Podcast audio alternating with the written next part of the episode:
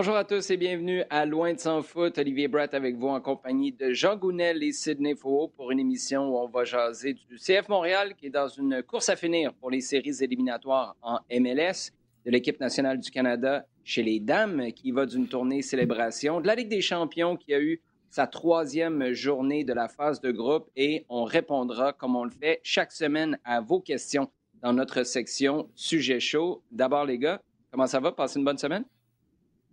Très bien. Excellente semaine, merci. Oui, mais là, je suis un peu inquiet, Jean, parce que tu dis oui, très bien, mais ta tête va de gauche à droite comme si c'était non. Je ne sais pas si tu es en train de pas nous dire quelque chose ou si tu es en train d'overrider en bon français ce qui s'est passé dans la dernière non, semaine. Non, non, non, ça va. Ça va bien. Euh, non, ça va bien. Merci. Bon, d'accord. Tu me rassures. Euh, les gars, on va enchaîner tout de suite, si vous le permettez, avec notre segment à domicile. C'est difficile du côté du CF Montréal d'avoir des feelings plus différents, même si le résultat est identique d'un point de vue comptable, du moins. Match nul de 2-2 au stade Saputo pour les hommes de Wilfrid Nancy. Ça, c'était samedi dernier face à Philadelphie, alors qu'hier, on enregistre toujours le jeudi matin. Hier, du côté d'Orlando, les hommes de Nancy sont revenus de l'arrière pour faire 1 à 1. Oui, euh, tout à fait. C'est vrai que c'est pas les mêmes contenus euh, pour les, les, deux matchs, ils sont strictement identiques. Euh, par contre, il y a peut-être des, euh, des, éléments communs, euh, comme, comme le caractère, euh, parce que dans les deux matchs, tu étais revenu de l'arrière et on sait qu'on a beaucoup parlé des points perdus par le CF Montréal et c'est assez appréciable de les, de, de les voir changer un petit peu le, le, le, le scénario qui était défavorable pour ben, du côté de Philadelphie, euh, un peu la faute à pas de chance, euh, et aussi le manque peut-être de, de tranchant dans le dernier tiers, parce que si tu te mhm. retrouves à 2-1 sans que Philadelphie ait fait quoi que ce soit, par contre, euh, tu n'as pas eu non plus de nombreuses occasions, bien, bien que tu as, la possession euh, du ballon. Donc, bon, de là aller à possession stérile, je ne le sais pas, mais il y a un profil de joueur devant, avec, avec justement l'insertion de, de, de, de Milevich, donc à la passe de, de, de, Kyoto, qui fait en sorte que on ne déclenche pas très souvent des tirs, on n'est pas très souvent dans, dans, dans, dans cette, dans cette configuration-là. Donc ça, ça finit par être préjudiciable contre Philadelphie. Et du côté de d'Orlando, bah, tu avais quand même une équipe qui était plutôt supérieure euh, du moins en première mi-temps, euh, qui a, pu asseoir sa domination au milieu de terrain euh, notamment. Et sans un très grand Camacho, bon, on, se, on a une autre discussion. Mais c'est sur la route. ça fait quand même 4 points sur 6 sur la pelouse de d'Orlando. c'est un point très important lorsqu'on voit ce qui s'est passé dans les autres euh, de, de, MLS. Donc, quand même, je retiens que c'est une équipe qui continue, continue d'engranger des points et qui refuse de perdre. Et, ça, c'est euh, très appréciable pour, euh, la, pour la suite. Avant de passer à Jean, Sid, je veux revenir sur un élément souligné cette notion de possession stérile. C'est vraiment intéressant parce que je ne l'ai pas vraiment vu comme ça, moi, mais je vois très bien comment on pourrait l'interpréter de cette manière-là, puisqu'on a le ballon en première mi-temps face à l'Union de Philadelphie. De mémoire, il y a un moment où c'était 78% de possession à la faveur du CF Montréal. Mais j'ai pas le feeling de voir une équipe qui s'en va nulle part avec le ballon. J'ai quand même le feeling de regarder une équipe qui veut aller vers l'avant, le problème, c'est que cette dernière passe-là qui peut lancer un Romel Kyoto, mm, mm. un Sunusi Ibrahim, quand tu n'as pas ces profils-là, ben, au lieu d'y aller euh, d'une dernière. En fait, c'est qu'on est très proactif pour se rendre dans le dernier tiers. Et là, je veux t'entendre là-dessus. C'est rendu là qu'on a l'impression qu'on arrive un peu à court de solution. Un des exemples, parce qu'on se focalise beaucoup sur les milieux offensifs, sur les attaquants, ben, ceux qui jouent le rôle d'attaquant parce que c'est des milieux de terrain depuis deux matchs. Zachary Broguillard face à Philadelphie, c'est un bon exemple. Percutant pour se rendre en tiers offensif. Et une fois qu'on arrive là, c'est comme si on appuie sur pause puis on se demande ce qu'on devrait faire. Oui, je pense que c'est pour ça que ça devient stérile, puisque le but est quand même de, de, de tirer. Euh, on dirait que le, le résultat, c'est de marquer, mais le but, c'est de tirer. Mm. Et il y a des très grandes équipes qui ont eu aussi ce label. Hein. Je peux citer des Arsenal ou euh, des, des Barcelone, euh, qui, ah pouvaient, qui pouvaient être à 65% de possession et qu'on qu qualifie de stérile. Donc, parce que il y a une finalité qui, lorsqu'elle n'est pas présente, euh, forcément, tu demandes mais pourquoi tu as le ballon?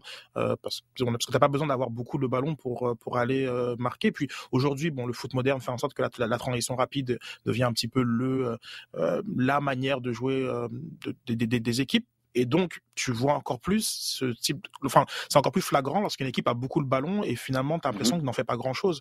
Euh, donc, c'est un petit peu ça. Donc, il y a eu fait un petit peu, et je crois que ben, Broguière, c'est plus le, le symptôme qu'une cause, puisque si tes milieux offensifs et tes attaquants euh, sont toujours à la recherche d'une extra passe, euh, sont toujours à la recherche des positions ultra favorables pour tirer, ben, je pense que ça déteint aussi sur, euh, sur le reste de, de, ton lit, ben, dans ces situations-là, un peu moins spontané jeu va, va, va, faire aussi cette extra passe et va se et euh, en fait on est dans une culture où on va attendre d'être dans une position ultra favorable comme le but de Milevic d'ailleurs où il était dans une position ultra favorable bien trouvé par mmh euh, par Mihailovic euh, pour pour pour déclencher. Donc donc c'est pas c'est oui c'est un bras négatif je dirais quand même donc comme ce, ce cette étiquette là de, de possession stérile qui a été là pour contre Philadelphie, mais pas contre Orlando, où on était plus dans les mmh. anciennes recettes euh, pour aller pour aller marquer euh, des débuts. Mmh, mais euh, oui, c'est quand même à corriger. Je pense que Prinancy l'a souligné en conférence de presse. Il veut voir son équipe plus tirée et qu'il n'est pas satisfait de, de, ça. On est aujourd'hui dans, dans, les statistiques qui sont quand même que Montréal, dernier match, a, a, a, pris plus, deux fois moins de tirs que ses adversaires. Donc mmh, ça, c'est moins. je pense que c'est pas, c'est pas, c'est pas une volonté. Et Kyoto, notamment, euh, est aussi très responsable, enfin, l'absence de Kyoto est aussi très responsable de, de ce type de statistiques. Ouais, il ne faut pas oublier celle de Mason Toy aussi. Je comprends qu'on s'est habitué depuis longtemps au fait que Mason Toy n'allait pas être là, mais c'est 15 buts, ça, sur ta saison que tu n'as pas, avec tous les tirs qui, évidemment, viendraient avec. Jean, tu es euh, à la couverture mm-hmm. de la MLS depuis l'entrée du club. Euh, dans le circuit Garber en 2012. As-tu déjà vu une course aux séries comme celle-là? J'essaie de vous résumer rapidement, mais en gros, ce qu'il faut comprendre, c'est que de la troisième place à la onzième, tout le monde peut soit faire ou être éliminé des séries éliminatoires. La troisième et quatrième place sont toujours prenables, même pour une équipe comme le CF Montréal qui est en sixième place. Ça, pourquoi on parle de la troisième et quatrième? C'est parce que ce serait un match à domicile en séries éliminatoires. Le CF Montréal, après 30 matchs, est en sixième place avec 42 points. Devant lui, Atlanta à 43, Orlando et Philadelphie à 46. On oublie Nashville qui est en deuxième place avec 49 points et surtout la Nouvelle-Angleterre à 69. Ça, c'est ce qu'il y a devant le CF Montréal. Derrière, maintenant, en septième position, c'est DC United à 41. Ex avec New York City FC qui est à 41 également, mais qui est derrière en raison du différentiel. Et les Red Bulls ont 40 points. Les Red Bulls qui ont neuvième place en ce moment, mais surtout un match en main. As-tu as déjà vu une course aux séries comme celle-là? Non. Non. Non, et euh, on n'avait pas totalement discuté de, de ce sujet euh, avant de préparer l'émission, mais j'étais exactement en train de refaire un petit peu les mêmes, euh, les mêmes calculs que toi et de regarder un petit peu ce qui s'en venait. Et tu regardes le calendrier, c'est malade la, simplement la, semaine qui vient, parce que si Montréal a un déplacement, on va voir ce que ça va donner à, Toronto. Dans le même mhm. temps, tu vas avoir, euh, je regarde, New York City DC United et Columbus Red Bull. Là, c'est déjà pas mal euh, durant le week-end. Le, en milieu de semaine prochaine, il y a des euh, mercredi prochain, il y a des matchs. Montréal va être ailleurs, mais il y a aussi des, des, matchs de MLS. Columbus Orlando et DC United Red Bulls et tu vas au week-end suivant du, du, 30. Montréal va où? Au Red Bull. Et euh, DC United reçoit Columbus, Orlando, Nashville. C'est-à-dire qu'en l'espace de 10 jours, ça va bouger, mais dans tous les sens complètement. Et ça, ce sera alors qu'il restera encore deux matchs après qui peuvent encore rechanger les choses. Non, donc clairement, euh, clairement, effectivement, j'ai rarement vu une, une, course comme ça où tout peut être chamboulé. Regarde euh, les, Red Bulls qui étaient pas mal nulle part euh, dans, le profil euh, il, y a, il y a un mois, ils sont en train de revenir. Ils sont, et là il faut faire attention parce que on, le dit souvent, les équipes qui se trouvent sur une bonne lancée à un moment précis juste mhm. avant la fin du championnat, il faut les surveiller parce que c'est la dynamique qui, se met en place. Les Red Bulls sont quoi sur quatre victoires consécutives là, et donc effectivement ils sont, c'est vraiment l'équipe qui veut. Wow, est en train de un petit peu de, de, de, de rattraper tout le monde et, et, qui met son coup d'accélérateur sur la fin de, la saison. Donc ouais, c'est totalement fascinant et ça explique aussi euh, avec une saison qui a été un petit peu bizarre pour pour tout le monde et en particulier encore une fois pour Montréal hein, quand même. Euh, mm-hmm. à, à, quel point il y a quand même un champ si tu mets une équipe vraiment complètement à part, à quel point il y a un champ qui est, en train de s'égaliser vraiment de façon remarquable cette année.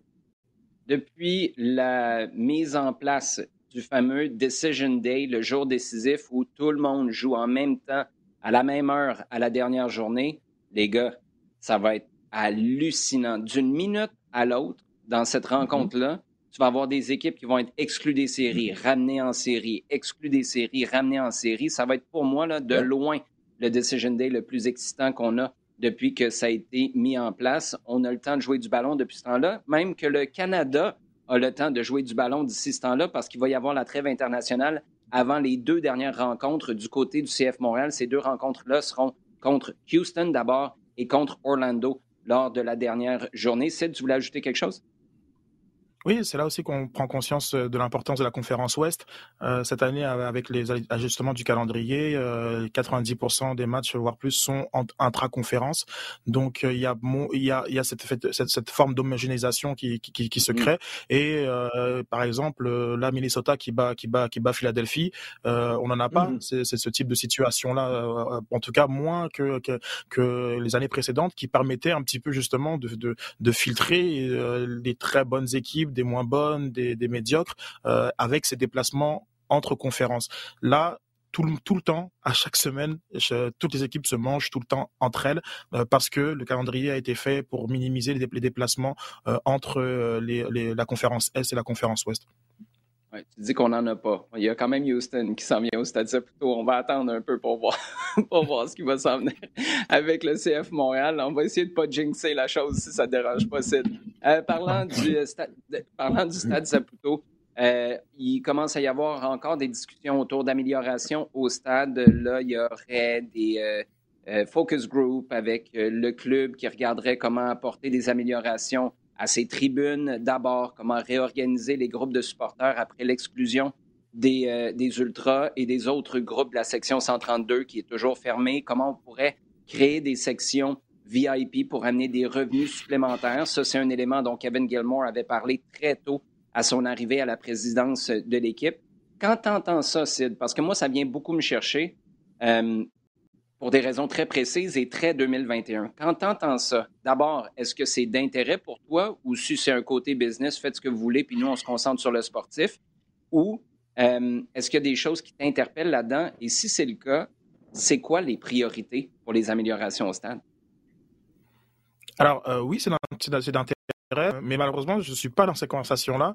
Euh, J'avais euh, pas été convié à la, dernière fois le, où José, Saputo avait parlé des aménagements euh, mm-hmm. prévus au stade. Donc, euh, euh, par exemple, j'aurais aimé avoir un point de comparaison entre ce qui se discute dans ces dernières semaines et ce qui était prévu il, y a, il y a quelques années.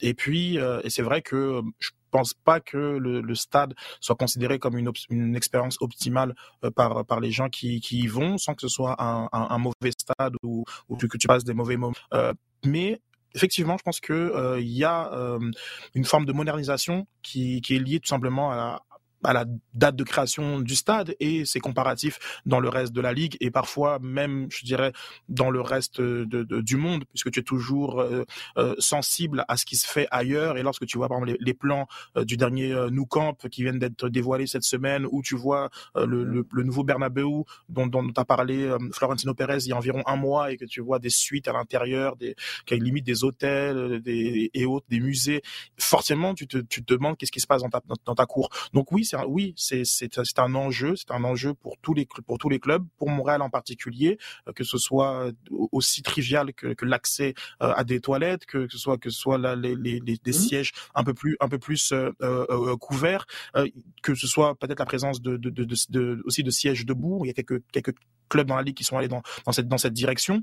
tout ce qui va tout ce qui va permettre de rendre un stade plus lieu de vie euh, dans les dans, dans, les concessions alimentaires, dans les dans, dans les dans les choix de, de, nourriture, dans les endroits où on peut plus rester, même en dehors, même des sièges qui, qui font face au terrain, euh, tout ce qui permet voilà au stade d'être un lieu de vie, c'est euh, l'enjeu de, de, beaucoup de, de, de clubs pour Montréal, on sait très bien que si le stade est un lieu de vie, on va y dépenser beaucoup plus d'argent, on va avoir le réflexe plus euh, plus facile d'y aller au, stade, quelle que soit la température, quel que soit que soit les, autres les autres euh, événements qui se bousculent au, calendrier. Et c'est là où euh, tu es peut-être encore moins dépendant du produit sur le terrain, même si c'est une continuité nécessaire et, logique.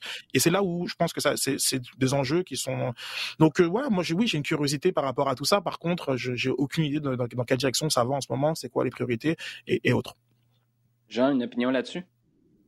Non, je suis pas mal d'accord avec euh, avec Sid. Il y a clairement des choses à améliorer. Oui, j'aime bien le, la remarque que Sid fait sur le, stade. Il, il, y a des, des, très bonnes choses dedans. Il y a un côté sympathique, ouvert, aéré il me semble par moments extrêmement exigu. C'est-à-dire euh, qu'il y a cette zone qui est vers le, vers le, stade euh, olympique, qui est suffisamment ouverte et où les gens peuvent se retrouver. Le reste me semble extrêmement engoncé et ne donne pas envie de, de se retrouver, de faire autre chose euh, à côté. Moi, c'est le côté convivialité déjà qui me, que je trouve est clairement amélioré. Euh, effectivement, le reste, je ne sais pas exactement. Oui, certainement que des tribunes qui pourraient être un peu mieux protégées, sachant qu'on on avance quand même, euh, on a de plus en plus souvent des saisons qui durent, euh, qui, commencent tôt au mois de mars et qui, enfin, avril, disons, pour les matchs au stade Saputo, et qui finissent tard. Donc, regarder ça aussi, ce serait, à mon avis, une, chose, une chose intéressante. Oui, là, moi, les gars, je vois là-dedans une opportunité extraordinaire. Je me souviens de Don Garber qui est venu en 2019 à Montréal. Ça semble faire 25 euh, ans de ça, là, 2019. C'est plus qu'avant la pandémie. Euh, bref, euh, ce serait intéressant de compter ça d'ailleurs. Une année de pandémie, ça vaut combien d'années dans la vraie vie? Un jour, on fera ces genres de calculs-là. Bref, Don Garber est débarqué à Montréal. Le commissaire de la Ligue s'en vient en ville en 2019 et commence à parler d'amélioration possible au stade. Une des comparaisons qu'il avait fait, c'était avec le stade de LAFC en disant c'est à peu près la même dimension. Ça, c'était de mémoire avant qu'on réduise de 1000, 1000 quelques places au stade Saputo. Tu avais à peu près 20 000 dans chacun des stades. Mais Garber avait dit du côté de LA, le stade est fait pour rentrer des revenus qui existent tout simplement pas au stade Saputo. Ça, je pense mm-hmm. que c'est important. C'est des, des packages VIP, c'est des expériences qui sont différentes qui, personnellement, me parlent plus ou moins, mais je comprends qu'il y a un marché pour ça et ça élève le prestige de ton stade et de l'expérience des gens qui viennent, surtout des gens du monde des affaires ou qui ont un peu plus d'argent à dépenser. Super. Là où ça m'interpelle, par contre, c'est que là, c'est une opportunité en or de dire on s'en va où avec la cohérence du rebrand en début de saison. Moi, vous le savez, j'ai été principalement pour ce rebrand-là si on était vraiment cohérent jusqu'au bout et qu'on embrassait cette idée-là d'une nordicité que je trouve tout à fait légitime. Euh, après ça, le choix du flocon, puis flocon, on ne va pas rentrer dans ces, dans ces détails-là, même si je comprends là, que ça peut être quelque chose qui est un sujet de discussion important. Là où je veux en venir, c'est que on va-tu jouer une finale de. C'est là ma grande question. Ta finale de MLS Cup l'année prochaine ou dans deux ans, si tu la joues à Montréal, tu peux-tu la jouer au Stade Saputo? Et si tu peux pas, est-ce que c'est parce que tu n'as pas fini des travaux, des améliorations quelconques, ou c'est parce que tu vas toujours rentrer au Stade olympique parce que tu considères que le Stade Saputo, ben, c'est pas soit à la hauteur de ces occasions-là ou assez grand pour les revenus que tu voudrais retirer d'un match comme celui-là? Si la réponse est Stade olympique, moi, là, je commence à avoir de la difficulté avec le rebrand parce que je trouve pas ça cohérent.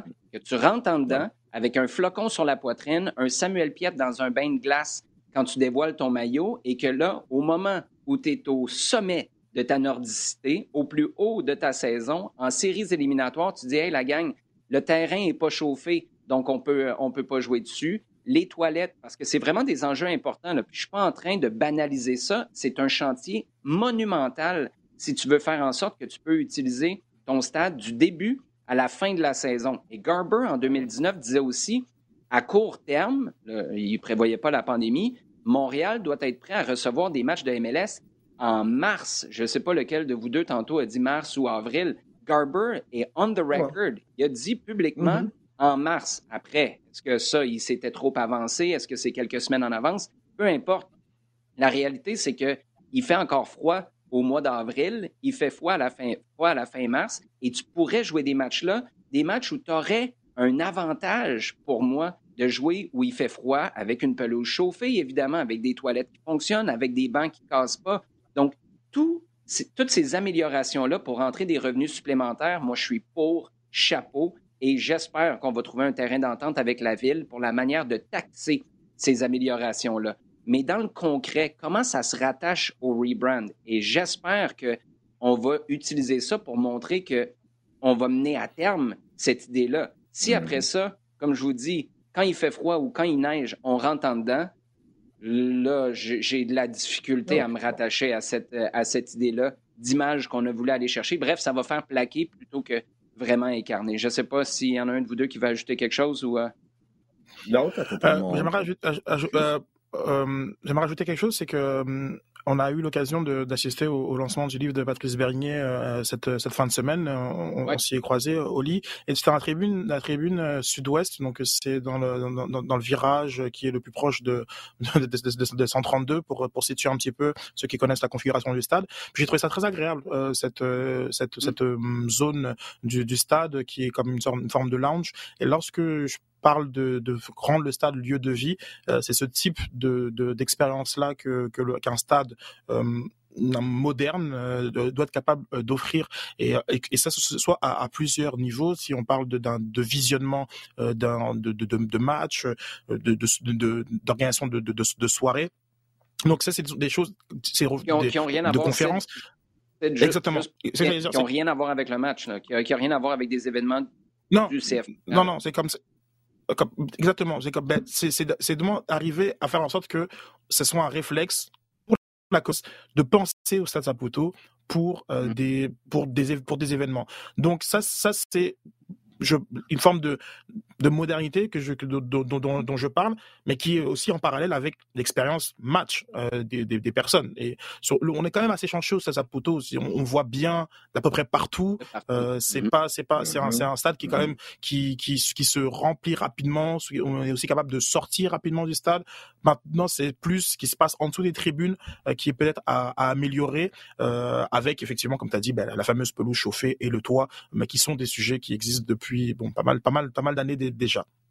Et, à ma connaissance, juste sur le toit, je pense qu'il y a quelques années, on était allé, je ne sais pas si Joey Saputo lui-même était allé, mais je sais qu'il y a une équipe de l'Impact à l'époque avec, sauf erreur, des architectes même qui étaient allés en Hollande, qui étaient allés euh, en Italie aussi pour voir comment on pourrait peut-être s'inspirer de ce qui se fait là-bas, de l'architecture là-bas aussi pour peut-être apporter des améliorations, mais surtout prolonger le toit du stade. S'il y a un match qui nous a rappelé que ce toit-là est relativement court, hmm. c'est bien le match hmm. de samedi dernier où ça a été une pluie battante, hallucinante. Hmm. D'ailleurs, chapeau à tous les supporters qui se sont, euh, qui se sont présentés là. Euh, c'est juste pour conclure là-dessus. Tu parles de l'espace lounge, des mariages au Stade Saputo, non? pourquoi pas, pourquoi pas, ou, ou, des, ou des photoshooting. Faut que, il faut que ce stade il vive, il vive entre deux matchs, euh, que les personnes aient envie de, justement de, de, faire des activités entre les entre les matchs, que ce soit quel que soit le type d'activité, euh, que ce stade-là soit un lieu iconique de Montréal. Donc ça, c'est pas, c'est pas demain la veille, mais euh, de travailler en ce, en ce, sens-là pour créer toutes les activations, les partenariats et les aménagements nécessaires. Jean, l'équipe nationale féminine qui joue contre la Nouvelle-Zélande, deux matchs au cours des prochains jours. D'abord, samedi, du côté d'Ottawa, c'est Vanessa Gilles qui va être euh, très heureuse de revenir à la maison. Ensuite, ça va être Gabrielle Carl et Evelyne Bien qui vont être heureuses de revenir dans la métropole avec euh, un match, encore une fois, face à la Nouvelle-Zélande au Stade Saputo, mardi de la semaine prochaine. Euh, qu'est-ce que ça dit, cette tournée-là? C'est particulièrement intéressant pour Kristen Sinclair, par exemple? Oui, euh, certainement. Euh, on est sur une, une fenêtre euh, internationale féminine. Hein, on sait qu'elles sont synchronisées avec celle masculine, qui est, qui une, une, bonne idée. Donc, c'était une tournée qui était prévue depuis quelques temps. Il y a possiblement quelques dates qui puissent se rajouter d'ailleurs en novembre pour couvrir, disons, un peu plus large tout le, tout le territoire. Écoute, c'est euh, bien, oui, pour Christine Sinclair. Les Canadiens n'ont pas joué à, à, domicile depuis deux ans. Donc, euh, et avec ce qui s'est passé depuis cette époque, euh, c'est clairement le moyen de, je ne vais pas dire la rapprocher de son public parce qu'il s'est passé quelque chose cet été où il y a eu clairement un rapprochement, mais au moins de, de, de, de partager ensemble quelque chose. Ouais, alors ça commence à Ottawa parce qu'il voulait commencer avec dans, dans la capitale nationale. C'est bien, c'est très bien. De s'arrêter à Montréal tout de suite après parce qu'il fallait, il fallait le noter. Il fallait absolument être, être là. Il y a tendance un petit peu à partir un peu dans, dans l'autre sens par moment.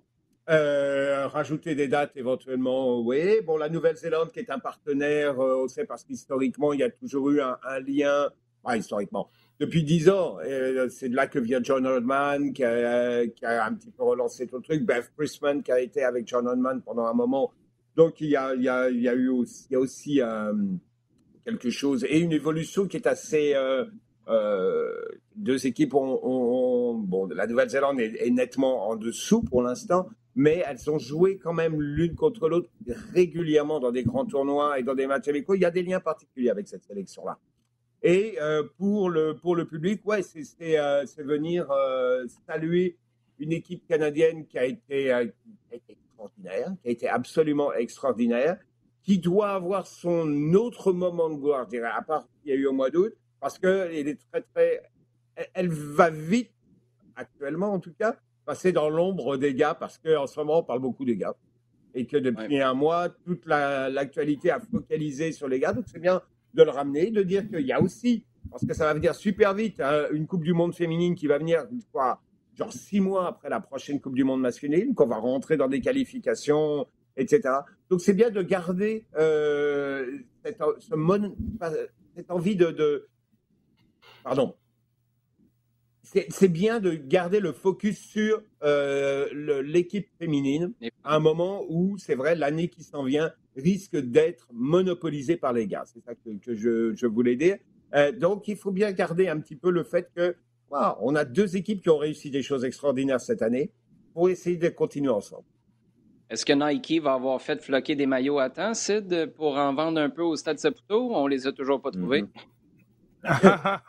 Ah, écoute, c'est toujours en, prévision des, des, ventes passées. Donc, euh, s'il y avait des ruptures de stock, c'est aussi parce qu'il euh, n'y en avait pas assez qui, étaient, qui ont été achetés. Mais euh, je pense qu'on allait, toujours, y on allait toujours changer la médaille, la couleur de la médaille. Il fallait qu'ils anticipent ça un peu, Nike. non, c'est beaucoup plus froid, euh, mais euh, mais c'est vrai que c'est une c'est une bonne très très bonne chose comme comme rappelle Jean. Euh, c'est devenu à Montréal. J'ai de nombreux nombreuses personnes euh, qui euh, autour de moi qui comptent aller qui, qui compte aller au, au match euh, par mmh. groupe. Mmh. Euh, par, parmi les filles que je compte, c'est vraiment fascinant. Les carabins vont y aller en groupe. On a du côté des, des, des griffons aussi, comme chez les U9, 50 euh, personnes qui vont qui vont qui vont y aller.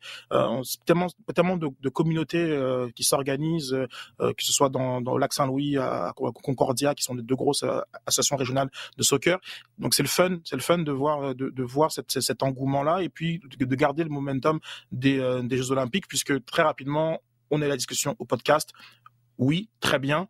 Euh, virgule et après. Et c'est là où c'est là où je pense que c'est très bien cette cette cette euh, célébration. Euh, les 22 filles de qui étaient aux Jeux Olympiques seront présentes. Ça c'est très très fort comme comme comme comme geste. On a on aura vraiment l'occasion de, de, les voir de nos propres yeux. Donc c'est non je, suis vraiment vraiment très excité par par rapport à, à, à, tout, à tout ce qui s'en vient pour le programme féminin et c'est des super bons exemples, Sid, que tu donnes, qui viennent principalement de la région de Montréal, mais j'ai hâte de voir le contingent qui viendra euh, de, de l'Outaouais, qui viendra d'Ottawa parce que Vanessa mm-hmm. Gilles mm-hmm. a, a grandi là, euh, ou a fait son secondaire là-bas, et aussi de la région de Québec. Gabriel Carl est de la rive sud de Québec, Evelyne vient de Québec en soi, donc très, très hâte de voir les groupes qui vont se présenter. On enchaîne, les gars, avec euh, notre segment en temps additionnel euh, Jean, est-ce que la Ligue des champions vient officiellement de prendre son envol seulement sur la journée de mardi? C'était quoi? C'était 35 buts en, mm-hmm. huit, matchs. Euh, on ne peut pas dire merci au Borussia Dortmund pour ça. On va dire merci à Ajax, euh, par contre. Ça, ça a été un match hallucinant dans une ambiance complètement folle hein? à, mm-hmm. Amsterdam. As-tu l'impression, parce que sur les premiers matchs, je ne sais pas si c'est parce qu'on était encore très euh, euh, les deux pieds dans les histoires de marché des transferts de Messi, Mbappé et compagnie. Comme le feeling que sur les deux premières journées, il y avait des matchs de Ligue des Champions, mais ce n'était pas encore parti. Là, c'est un feeling très personnel. J'ai le sentiment que ça vient de partir pour vrai la troisième journée. Ben ouais, je le sens un petit peu pareil, euh, effectivement. Euh, les deux premières journées, on, semblait sortir du, de, ou même pas, c'était une sorte de prolongement de l'été. Il y avait eu l'euro, les jeux, il y avait eu toutes ces histoires de transfert, comme tu dis. Et euh, là-dessus arrive la, Ligue des Champions. Ok, bon, il y avait une sorte de banalisation, rien qui allait euh, faire vraiment grimper au rideau. Les deux premières journées, à part un ou deux petits coups, genre, mais tu vois, venant euh, Shango, genre Sheriff Tiraspol, euh, il n'y avait rien vraiment d'exceptionnel là-dessus. Et là, d'un seul coup, oui, il y a, y a comme un recadrage. Et puis, toutes les grosses équipes, d'un seul coup, se disent, bon, ok, c'est, voilà, business. On est, on est mi-octobre, il est temps de, d'assurer. Et qu'est-ce que tu vois? Tu vois euh, le Real et Barcelone aller chercher des points de façon euh, impressionnante. Euh, Barcelone moins impressionnant, mais trois points contre Kiev qu'il fallait absolument aller, sinon c'était la cata. Donc il, fallait les prendre. L'Inter qui, qui se, relance. Bon, as le cas de Dortmund et Dortmund à Ajax, c'est toujours un. Tu ne peux pas dire il y, a un gros entre les deux et puis qui va assurer. Paris, même si c'est difficile, euh, Liverpool qui va euh, un match extraordinaire entre l'Atlético et Liverpool au niveau de de, l'intensité, au niveau de comment il a été, il s'est segmenté mhm. début, milieu, deuxième mi-temps, qui était qui était complètement fou. Ouais, donc tu as, raison. Là, il y, a eu euh, un, au niveau de l'intensité, au niveau de la qualité générale, et au niveau évidemment des favoris, il y a eu un pas net qui a été franchi clairement. Et tu sais quoi, Jean, en t'écoutant, j'ai aussi le sentiment qu'on s'est réhabitué à voir des gens dans les estrades. C'est peut-être un peu ça aussi sur les premières journées. C'était comme une nouvelle, alors que là, je parle de l'expérience du côté d'Amsterdam. On est revenu, mm-hmm. puis là, je parle pas de la société de manière générale, mais on est revenu, du moins dans ce qu'on voit sur les images, à l'ambiance pré-pandémie. C'est peut-être ça qui donne un feeling de on a retrouvé la compétition. Euh, là, les matchs de Ligue des Champions, c'est toujours quelque chose qui active les discussions autour du Ballon d'Or. Euh, Sid, ça fait avancer la, la conversation de quelle manière, ce qu'on a vu cette semaine? euh, pas, pas, tant en fait. euh, t'as deux buts de Jorginho. non mais c'est ça, t'as as deux buts de Jorginho qui je pense qui, est revenu un peu dans dans la discussion. Euh, je pense que a c'est lui qui a le plus souffert de la, Ligue des Nations et la défaite de l'Italie contre l'Espagne. Euh, t'as le but de, de, de, Messi, les deux buts dont, dont une, une Panenka. Euh, CR7 qui aura forcément aussi euh, une part de vote euh, à, à, à, marquer. On a on a le le, le Bayern qui qui explose le, le Benfica donc avec Lewandowski et Benzema qui quand même trouve euh, le moyen de marquer, je pense, le quatrième but. Donc tous les favoris se sont euh, se sont signalés durant durant cette cette journée, qui en fait, euh, j'ai regardé les stats, c'est la troisième journée la plus prolifique de l'histoire de la Ligue des Champions. Mmh. Il y a eu 59 buts 59 buts qui ont été inscrits. Et, euh, et donc euh, voilà. Donc à chaque fois tu penses qu'il y a dans un match il y a un de ces favoris là qui qui vient marquer les esprits mais après l'autre fait pareil puis l'autre fait pareil puis l'autre fait pareil. Donc euh, c'est c'est bon. Mais c'est bien. C'est c'est une une course Ballon d'Or qui est d'autant plus ouverte qu'elle est quasiment un peu sur deux ans vu que l'an passé France Football a décidé de pas attribuer le, le, Ballon d'Or 2020 donc oui non c'est c'est c'est vrai que il y a les, les, locomotives à tout niveau que ce soit au niveau des joueurs et et même ceux dont on parle pas, comme un, comme un Mossala qui, qui connaît un, un, mois d'octobre et de septembre phénoménal, mais qui, qui est même pas dans cette discussion-là, mais qui, qui s'invite forcément par ses performances. Donc tout le monde, euh, tout le monde a répondu présent et c'est assez impressionnant, oui. J'ai l'impression, Sid, que Mossala, on n'avait pas prévu parler de ça, mais je veux t'entendre là-dessus. Ce gars-là, je ne sais pas si c'est sa personnalité, je ne sais pas si c'est le fait qu'il est tellement rapide, tellement on le prend pour acquis c'est pas un gars qui se met de l'avant comme les Neymar, les Mbappé, les Ronaldo et compagnie. C'est plus un gars du tempérament de Lionel Messi. En fait, je suis pas en train de comparer les deux. Là. Je parle juste du, profil humain. Est-ce que Mo Salah va être reconnu à sa juste valeur? Est-ce qu'il l'est d'abord en ce moment? Puis dans les livres d'histoire, est-ce qu'il va l'être? Parce que mon feeling, c'est que, tu l'as dit, on ne l'amène même pas dans la conversation. On dit, ah, ben, c'est juste une autre performance extraordinaire de Mo Salah qui a marché sur la défense adverse. Mais regarde ce que Ronaldo a fait. Oui, c'est vrai que bah, il il a pas ce, cette espèce de j'ai pas le mot en français mais star power euh, que mmh ont euh, d'autres joueurs. Bah, après c'est oui sa personnalité, euh, l'institution dans laquelle dans laquelle il est. On, on en parlait déjà en 2019 lorsqu'on parlait du, du, du Ballon d'Or de, de, de, Van Dyke où je, je, te disais que je trouvais que Liverpool a pas fait un bon travail de, de promouvoir euh, ses, ses, ses, joueurs et exactement avec, avec toute toute la, la, la communauté aussi de, de, de joueurs qui peuvent qui peuvent rassembler. Aujourd'hui, les gens doivent être sensibles à ça. la machine médiatique du Real Madrid derrière Benzema, c'est juste impressionnant. On a Figo qui vient de, de, de faire une sortie, Ronaldo, le, Brésilien aussi. Tout c'est hallucinant à quel point on pousse, on pousse. on crée aussi des histoires, des documentaires. Ils, ont des, des, équipes, des agences qui sont très actifs pour pour pour pour ça. Et du côté de Liverpool, on a des joueurs qui sont, ben, que ce soit Salah, que ce soit Firmino, que ce soit Mané, Van Dijk, on est toujours mmh. sur le signe d'une d'une discrétion, d'une humilité, qui fait que même leurs performances qui sont, je veux dire, assez hallucinantes. Hein. Salah est le, joueur le plus rapide à, atteindre la barre des 100 buts en première ligue. Euh, et puis mmh. on peut, enfin, pas Liverpool, on, on parle assez. Enfin, les cinq dernières années de Liverpool, Enfin, elle, parle pour. Mais effectivement, il est un peu en dessous. Et Lewandowski, moi, je suis pas certain pour euh, rebondir sur ce que je disais par rapport à France Football. Si c'est Messi ou Ronaldo qui connaissent l'année 2020 de Lewandowski, je suis pas certain que France Football décide de ne pas attribuer le Ballon d'Or. Je, je, je pense qu'il y a aussi une part de responsabilité. Enfin, non, pas responsabilité, c'est pas c'est pas le bon terme. Mais il y a une, il y a une part euh, qui, qui est due aux personnalités de ces joueurs-là qui sont moins euh, voilà moins bankable tout, tout, tout, tout, simplement. Et puis on le voit là avec euh, avec Bappé et Haaland cette nouvelle génération qui commence aussi à, occuper de manière assez massive euh, l'espace l'espace médiatique. Et peut-être que on aura un, Phil Foden qui sera mis de côté un, un Pedri qui sera mis de côté. Et que parce qu'ils sont peut-être encore pour l'instant en tout cas moins euh, euh, moins médiatisé. Et, euh, c'est dommage pour Mossala. C'est très dommage parce que bah, Klopp, voilà, Klopp commence, commence à, le dire, peut-être un peu trop peu, trop, trop peu, trop tard, mais il faut, il faut que qu'ils soient poussés par, par leur environnement, ça c'est certain. M-A-R-K-E-T-I-N-G. Marketing. C'est le Ballon d'Or est une opération de relations publiques en partie. C'est Sidney Faux qui vous le dit, puis c'est moi qui vous dis qu'il y a pas mal, il y a pas mal raison en même temps. Euh, on va parler, on va parler Newcastle comme c'est rendu notre habitude maintenant depuis euh, cette fameuse euh, ce changement de. Mais c'est vrai, pareil. Je vous le dis là, moi je, je, vais, je vais être obsédé par ce club-là.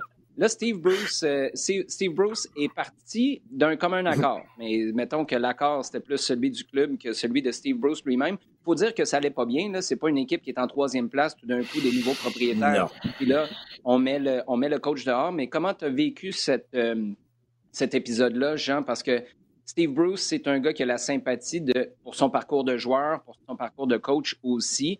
Euh, c'est pas un Pep Guardiola, c'est pas un Jurgen Klopp ou un José Mourinho, ça c'est clair mais c'est justement ce qui fait en sorte qu'on a mal pour lui en Angleterre de le voir partir de Newcastle avec l'arrivée des nouveaux propriétaires.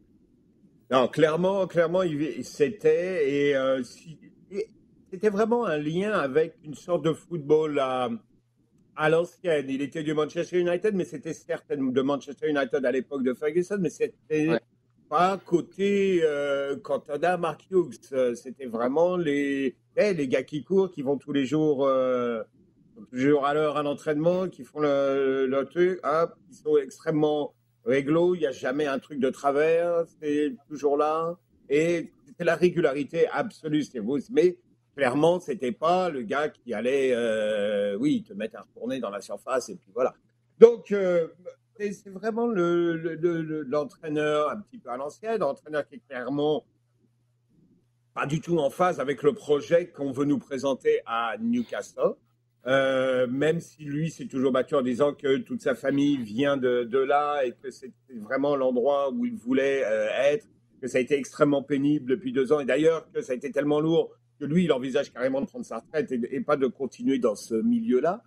Euh, J'ai trouvé ça dur parce que ça fait, on le dit, on le dit ici, mais ça fait deux semaines que on attend tout simplement que ça, au sens où on, sait que ça va arriver. Euh, et on est déjà en train de de, ça fait deux semaines qu'on passait déjà un petit peu à la suite. Il suffisait de, de, d'attendre le moment où ça allait être euh, confirmé. On a attendu que Steve Bruce euh, bah, soit à la tête de l'équipe pour son millième euh, match pro et, mm-hmm. que ce soit quelque chose de d'un petit peu plus pour, pour, faire un petit peu passer, que ça vienne au moment après une défaite contre Tottenham et un moment où le club euh, est vraiment pas bien, euh, bon bah, je t'ai dit, je pense que on, s'y attendait et que euh, on était vraiment à, attendre de passer à l'étape suivante. L'étape suivante, ça va être avec qui? On en parlait déjà. Ce sera qui? Bon, il semble qu'il y a quelques noms qui, reviennent là maintenant. Hein. Il y a Paulo Fonseca qui était à, la Roma. Il y a euh, et puis les Frank Lampard, Roberto Martinez. On va retomber pour l'instant sur les mêmes, comme, comme tu disais ou comme s'il disait la semaine dernière. La situation de Newcastle fait que tu vas pas aller chercher, tu peux, et tu peux pas aller chercher vraiment top top actuellement parce que c'est, disons que c'est une, une étape encore euh, trop loin, mais tu vas chercher déjà un gros gars. Euh, là, je pense que Newcastle se prépare avec tout ce qui vient et tout ce qui est en train de se mettre en place au niveau financier. Euh, si on n'a pas le temps de, de, de, revenir dessus, mais là, la Première Ligue a vraiment essayé de mettre un premier, euh, un premier stop au processus qui permettrait à un club de se, en fait, de se, se gonfler de façon euh, comment artificielle à travers des, des, des faux deals publicitaire. Hein. On, va, juste le préciser, ça, puis tu as raison, on en fera peut-être un sujet la semaine prochaine, mais juste pour préciser, dans le fond, c'est que c'est le fonds d'investissement de l'État euh, saoudien qui est, euh, qui est propriétaire du, euh, du club, d'accord? Et là, ce qu'on qu'on voudrait faire, c'est utiliser des compagnies qui sont soutenues par l'État pour venir commanditer le stade. Le problème là-dedans, c'est que ça va contre le fair play financier parce que c'est comme si toi, tu étais en train de dépenser toi-même alors que tu fais semblant que c'est des revenus, mais c'est, à vrai dire, des dépenses d'une certaine manière. Bref, tout dépend de ton angle pour percevoir cette, euh, circulation d'argent-là. Donc ça, c'est la première chose. Et l'autre chose dont on parle peut-être un peu moins, surtout du côté des clubs, c'est l'image que ça donne, parce que c'est de l'argent saoudien avec tout ce que ça peut amener comme conversation d'un point de vue humain, d'un point de vue social. Bref, je voulais juste apporter une petite précision parce que tu as tellement bien le souligner, c'est vraiment complexe ce qui est en train de se passer et ce qui s'en vient parce que tu as des clubs qui se braquent. Un, parce que sportivement, ils savent que ça peut être un tsunami, ce qui s'en vient avec Newcastle, qui peut vraiment s'inviter au party dans le haut du classement. Et deux, parce que tu vas avoir de la pression des groupes activistes euh, du gouvernement, comme on l'a vu pendant la pandémie, par exemple. Oui, absolument, absolument. Et c'est pour ça que là, on, donc on va voir ce que ça va donner parce qu'il y a beaucoup, beaucoup de, mouvements. Et la dernière chose que je voulais dire, c'est que justement, là, Newcastle a besoin de, bouger dans la mouvance du départ de Bruce et qu'on on attend une grosse, grosse enveloppe euh, supérieure à. Je pense qu'ils peuvent aller jusqu'à 150 millions de dépenses durant la fenêtre d'hiver. Or, ça va y avoir une urgence. Donc, il faut s'attendre déjà à ce qu'il y ait une barre qui soit mise assez haut très rapidement par Newcastle, dans les limites de ce qu'ils vont pouvoir faire, bien entendu, avec ce qu'on vient de dire. L'entendez-vous déjà? L'appel de Mino Raiola? Oh, yeah. Oh, yeah. Et lui, ils, sont, ils, sont, ils sont tous sur speed dial. Oui, allô, Newcastle, bonjour, j'ai des joueurs à vous proposer. Ça me ferait plaisir de vous donner un petit peu de pouce. Vas-y, Sen. Oli, tu as entendu l'appel de, de Mourinho qui nous rappelle qu'il a travaillé de nombreuses années avec Bobby Robson et qui, euh, et qui garde Newcastle très proche, très proche dans son cœur. Et, euh, euh, et, donc, pour l'instant, pour l'instant, il a la Roma, mais il, a, il a fait un, un, petit, une petite piqûre de rappel. non, s'il vous plaît. La seule chose que je comprends, non, non, non, non, non, s'il vous plaît. Non, non, je peux pas croire. Non, mais sérieusement là, tu penses? Pas tout de suite. Mais je pense pas, mais j'ai trouvé ça, j'ai trouvé ça à, cocasse en entrevue qui, euh, qui effectivement, c'est vrai qu'il avait, qui a travaillé sur Robson et, et qui, qui, qui, est une, qui, est une, grosse figure de, de, de Newcastle. Et puis, c'est, c'est, je me suis dit, bah, c'est quand même assez euh, ironique que tu nous rappelles ça maintenant. mais ah euh, peut-être, peut-être, peut-être. Mais tu sais, tu sais, genre comme, je vais faire très très court, excuse-moi, mais le fait qu'ils aient congédié Steve Bruce de, de, cette façon-là fait en sorte que je trouve qu'ils ont, ils auront peut-être des, des méthodes très agressives et que, et que c'est, et que des des, personnes comme Mourinho pourraient s'inscrire dans, dans l'histoire de ce, de, ce, club avec ce type de, de, méthode. Moi, j'étais très curieux de voir comment ils allaient agir euh, de d'un point de vue managérial et, euh, et je trouve que cette ce, ce, même si oui tu as rappelé ils sont 19e Newcastle ça va pas très très bien mm. mais je trouve que ce geste là en dit long sur la façon dont le club va être géré dans les prochaines années c'est très bien que mm. José Mourinho va attendre que cette équipe-là soit confortable, dans le ventre mou ou dans le top 10, ne viendra pas faire un tour avec une équipe qui est 19e pour peut-être se ramasser en championship. Là, les gars, je ne peux pas croire que vous nous avez ramené sur le dossier José Mourinho avec tout ça. Ça me fait halluciné. Je, bon, on va tout de suite passer au sujet chaud si ça ne vous dérange pas. Je me suis déjà énervé un petit peu tout à l'heure avec, euh, avec d'autres choses. On va y aller avec une première mhm. question, celle de Danny Nguyen. On y va avec toi, Jean. La situation de Manchester United fait jaser. Malgré la victoire d'hier, il est clair que, tout n'est pas au beau fixe. Beaucoup de gens se demandent si Ole Gunnar Solskjaer sait comment composer avec un groupe aussi bien armé. Où est-ce que le problème se situe? À quel endroit se situe le problème selon vous? Wow. Il se situe. Euh, bah, je pense que oui, c'est assez bien posé comme question dans la mesure où euh, Solskjaer, on en a déjà parlé ici, euh, il a pas mal le groupe qu'il voulait hein, depuis qu'il est, euh, est en, place maintenant. Euh, écoute, euh, il a pu faire, faire le recrutement et les demandes qu'il a voulu. Donc, au niveau des manques qu'il pourrait y avoir dans, l'équipe, on peut pas vraiment dire c'est pas sa faute. Il, a clairement donc le, les gens qu'il a voulu. Et il y a clairement des problèmes dans, dans cette équipe-là. Offensivement, tu vois que ça peut dérouler, euh, mais beaucoup, beaucoup de, de clics individuels, euh, que ce soit évidemment Cristiano Ronaldo, mais Cristiano Ronaldo, je le garde à part parce qu'il a été acheté pour ça. Euh, en gros, c'est pour te, te, mettre un ballon au fond euh, mm-hmm. quand il faut sur les dix dernières minutes, euh, tout à fait dans, dans, le profil United, plus le côté un petit peu euh, souvenir, et, etc., qui colle bien avec Solskjaer, mais euh, ça, c'est encore autre chose. Mais, euh, euh Rashford, l'année dernière, c'était Cavani. Offensivement, il y a, toujours tout, tout ce qu'il faut. Bruno Fernandes, même si il connaît pas forcément une année aussi extraordinaire, flamboyante que l'année dernière, mais tout ça, ça va.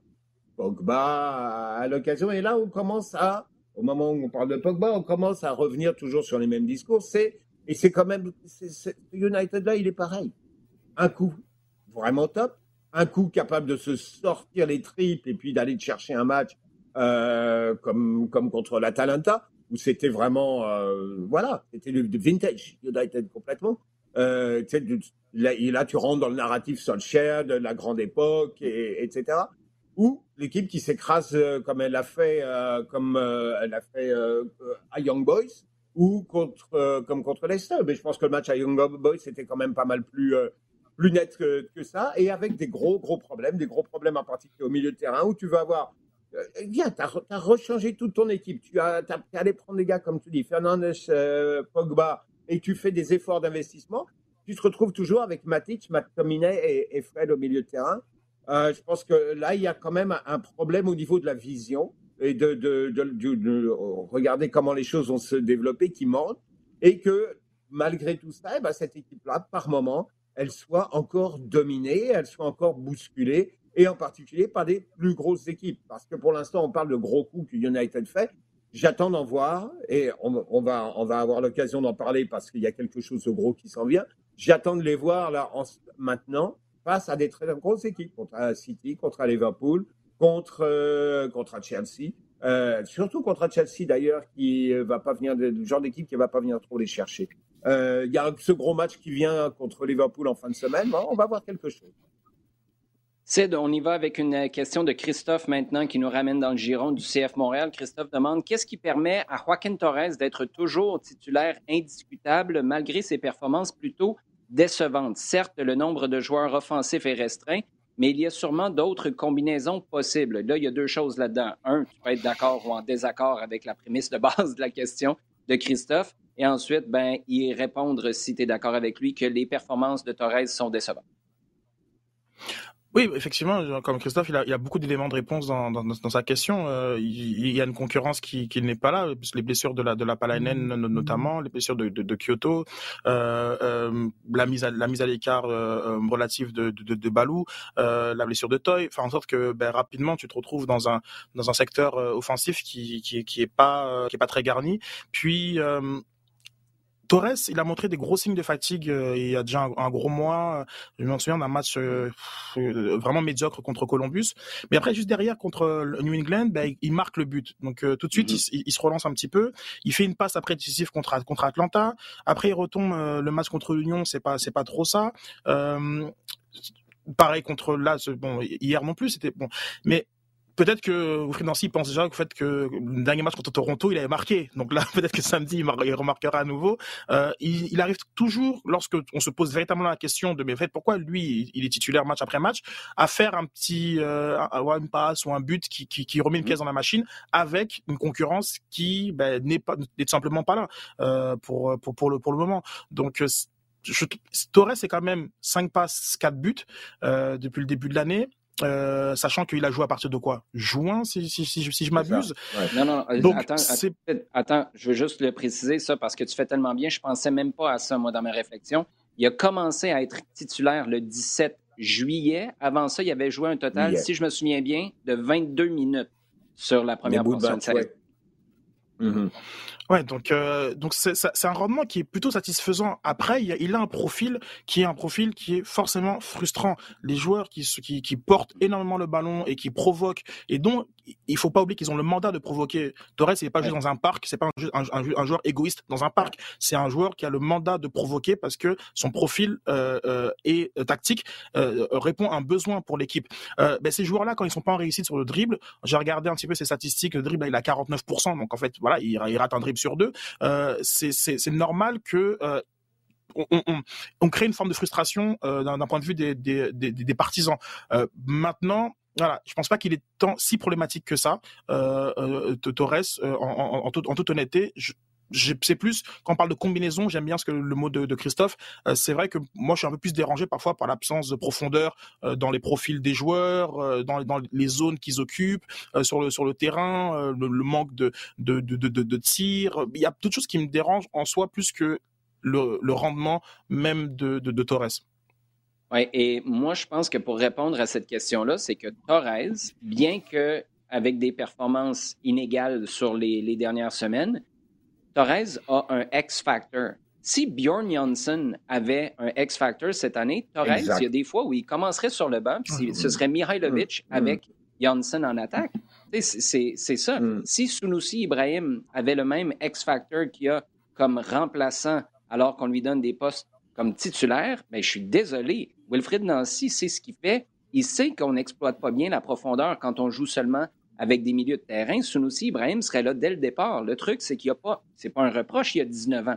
Il n'a pas encore appris à s'imposer comme titulaire dès le début d'un match. Lui, il aime ça quand c'est un jet qui passe à pleine, à pleine vitesse, pas une rampe de lancement avec un jumbo jet qui doit tranquillement prendre son envol en début de match. C'est pas là que Sunusi Ibrahim, à ce stade-ci de sa carrière, le plus percutant. Et Torres, à tout moment, tu sens qu'il est capable de t'éliminer un gars, qui est capable de se retrouver dans la surface de réparation. Il y a des mhm. matchs où il y a moins d'énergie, il y a des matchs où il y a moins de réussite, mais l'alternative, c'est quoi? Je pense qu'elle a, la, elle a la, la, la réponse peut-être à la question de Christophe.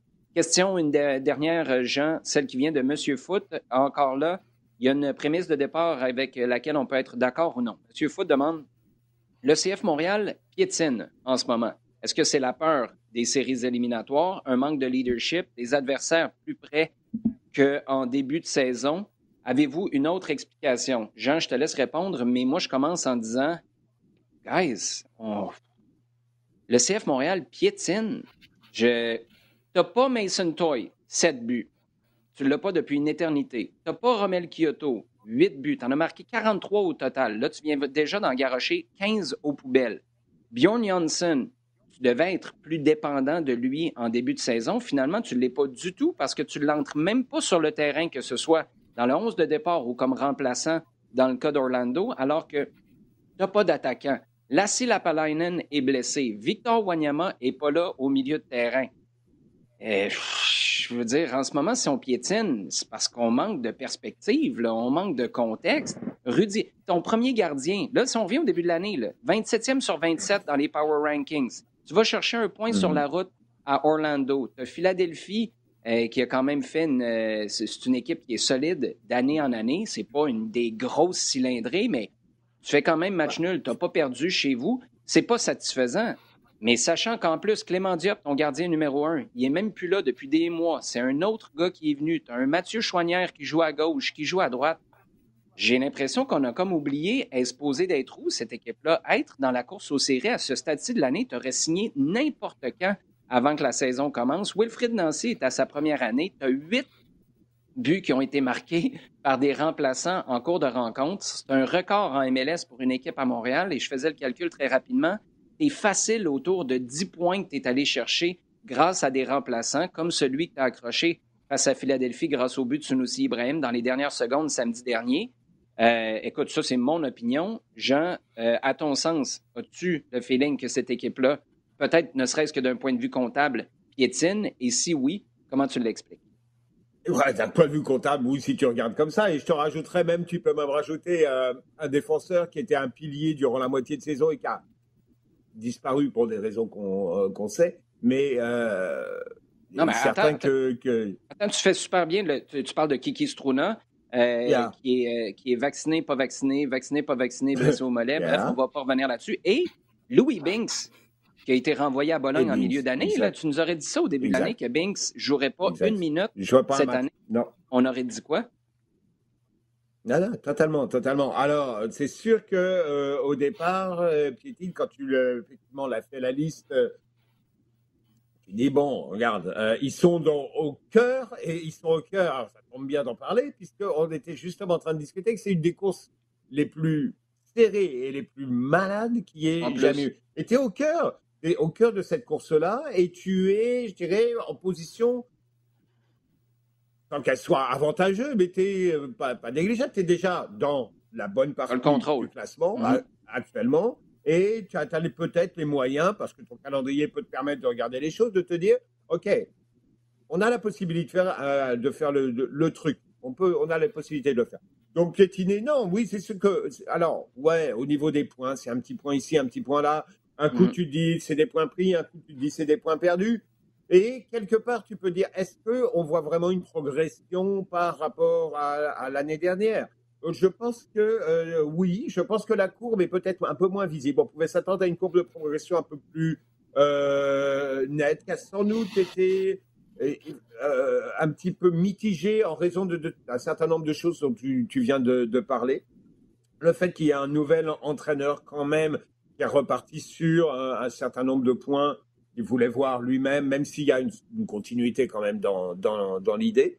Euh, tu, tu, tu, dis qu'au bout du compte, écoute, franchement, c'est une équipe qui, euh, oui, ça va peut-être pas aussi vite. On est un peu impatient vis-à-vis d'elle, mais euh, ça va, ça va pas mal quand même. Ça va pas mal. Il y a des choses qui se mettent en, place. Oui, une équipe qui, pour l'instant, est aussi en train de trouver une certaine identité. Donc, qu'elle fait là, euh, eh ben, ses adversaires vont commencer à la voir venir et vont commencer un petit peu à savoir comment la, comment la prendre et sont capables de la contrer. Maintenant, il faut lui donner un petit peu le temps de continuer à, grandir. Je pense que là, le mois qui vient, c'est une, occasion fondamentale, phénoménale, pardon. Tu parles de la courbe de progression. Je serais curieux, moi, de prendre un match contre une équipe, un adversaire qui n'a pas beaucoup changé son effectif, là. Prendre la rencontre de l'an passé, je n'ai pas la réponse à ça, mais je serais vraiment curieux.